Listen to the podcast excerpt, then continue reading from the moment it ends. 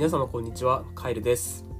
今日は日本語のスラング、略語じゃなくて日本で働くことについて話したいと思います。これは僕が実際に経験したことと、あとは僕が友達から聞いた話なので、全部の日本の会社がこうっていうわけではなくて、あくまで僕の知ってる日本の会社、日本で働くことについて話したいと思います。大きく分けると3つの観点から、話したいと思ってて、1つが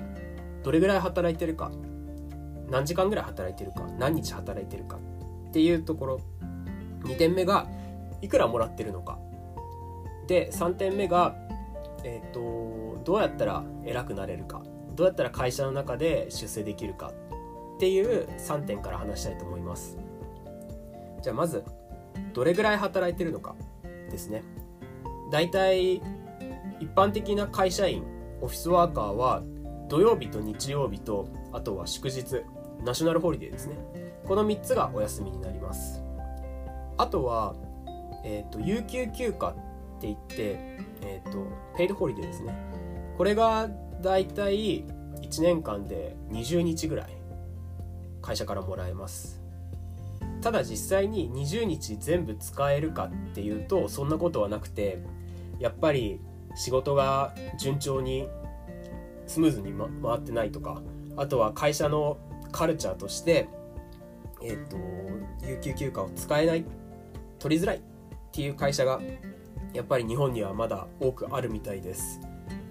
なので実際に使えるのは10日とか、もしかしたらもっと少ない人もいるのかもしれないです。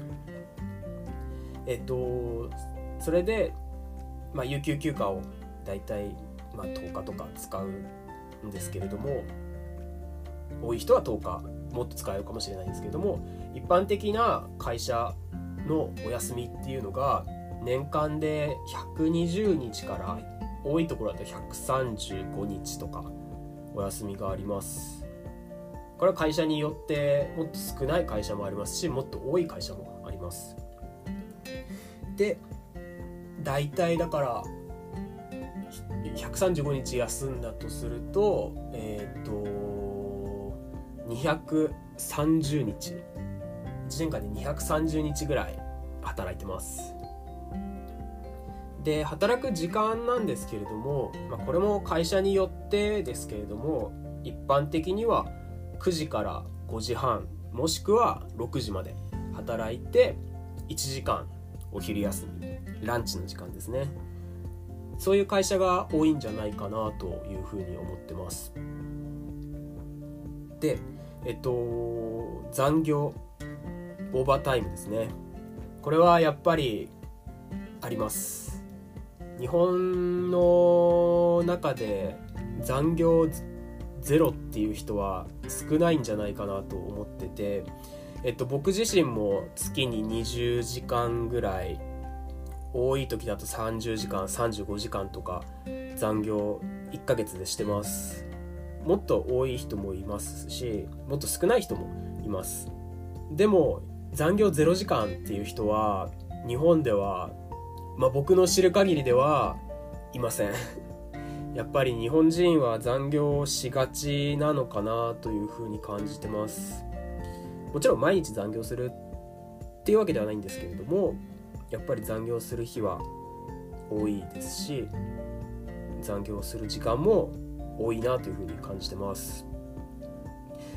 残業してる人が仕事頑張ってるっていうふうに僕は思わなくて、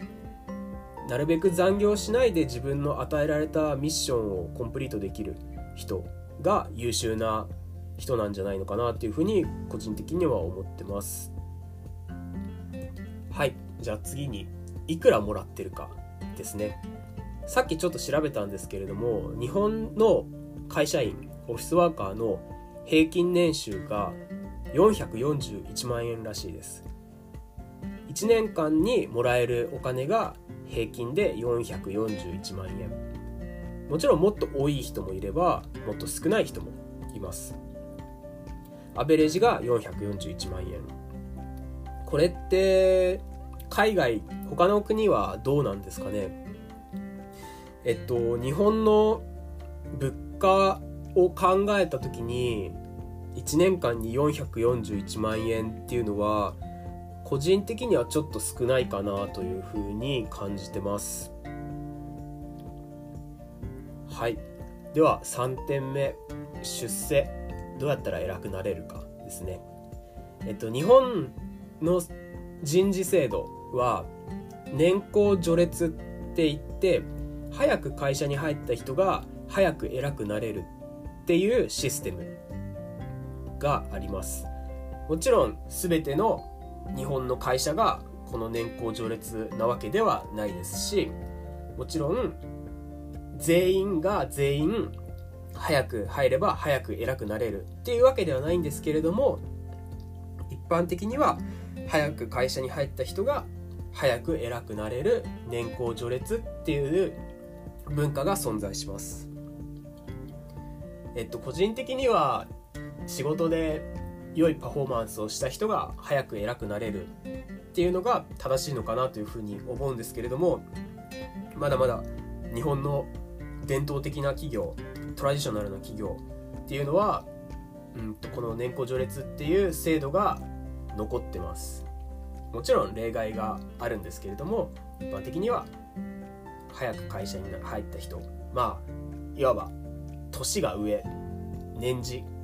社会人歴が長い人が偉くなっていくっていう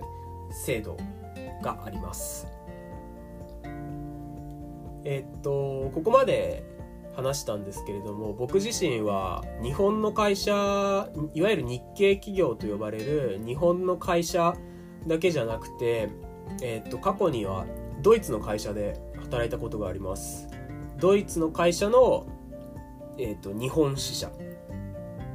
ジャパンブランチですね、で働いた経験があって、日本の働き方と欧米の働き方、どっちもなんとなく知ってます。どっちもいい点は悪い点あると思うんですけれども、個人的な意見を述べるとしたら、やっぱり日本の人は真面目ですよね。真面目であるがゆえに残業も多くなるし、ワーカホリックになっていくのかなというふうに感じました。ツイッターとかでみんなの